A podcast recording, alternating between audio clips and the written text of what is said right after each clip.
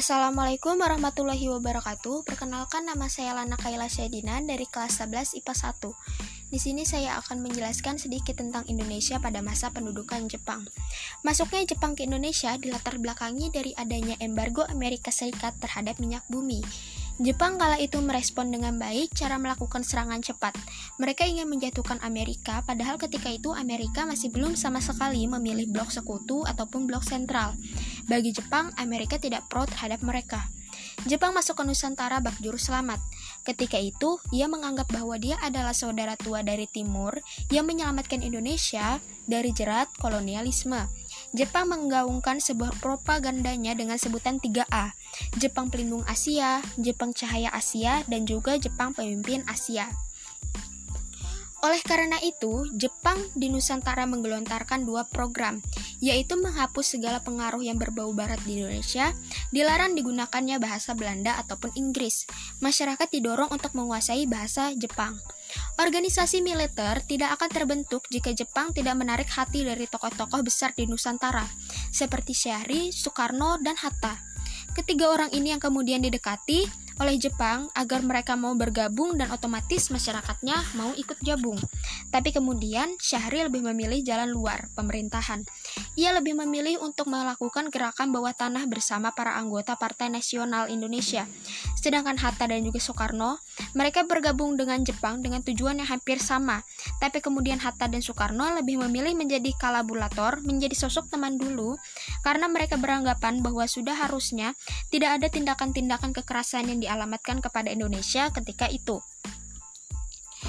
Kedatangan Jepang ke Nusantara bukan tanpa perlawanan. Perlawanan muncul di beberapa daerah seperti Kalimantan Barat, Aceh, hingga Tasikmalaya.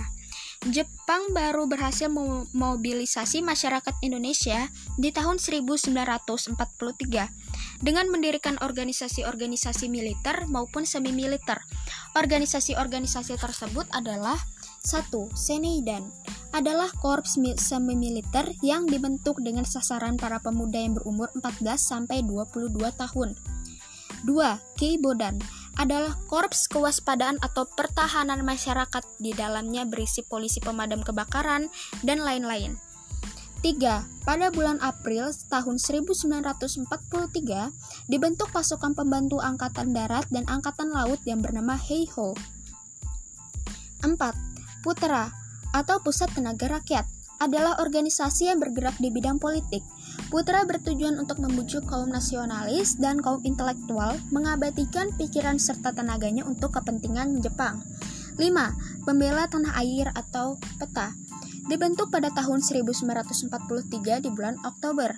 Organisasi ini adalah organisasi militer dengan mobilisasi pemuda yang bersifat sukarela. Tentara PETA ini mencapai 37.000 orang di Jawa dan 20.000 orang di Sumatera. Semuanya mendapatkan pelatihan keras juga ketat ala Jepang. 6. Muncul organisasi Jawa yang bernama Hokokai setelah Putra dibubarkan, organisasi berhaluan politik selanjutnya dibentuk dengan nama Persatuan Kebangkitan Jawa atau Jawa Hokokai. Jawa Hokokai dimotori oleh tokoh Indonesia itu Soekarno dan juga Asim Masari di tahun 1944. Idoktrinasi dari Jepang telah menyebar di hampir seluruh wilayah Indonesia melalui kekuatan Tonarigumi atau rukun tangga mengetahui bahwa tujuan Jepang yang sebenarnya membuat masyarakat terpecah. Gerakan bawah tanah seperti Sultan Sahri sudah mulai bergerak secara masif kala itu. Situasi yang sudah tidak memungkinkan ini membuat Jepang makin kehabisan cara untuk memobilisasi masyarakat Indonesia.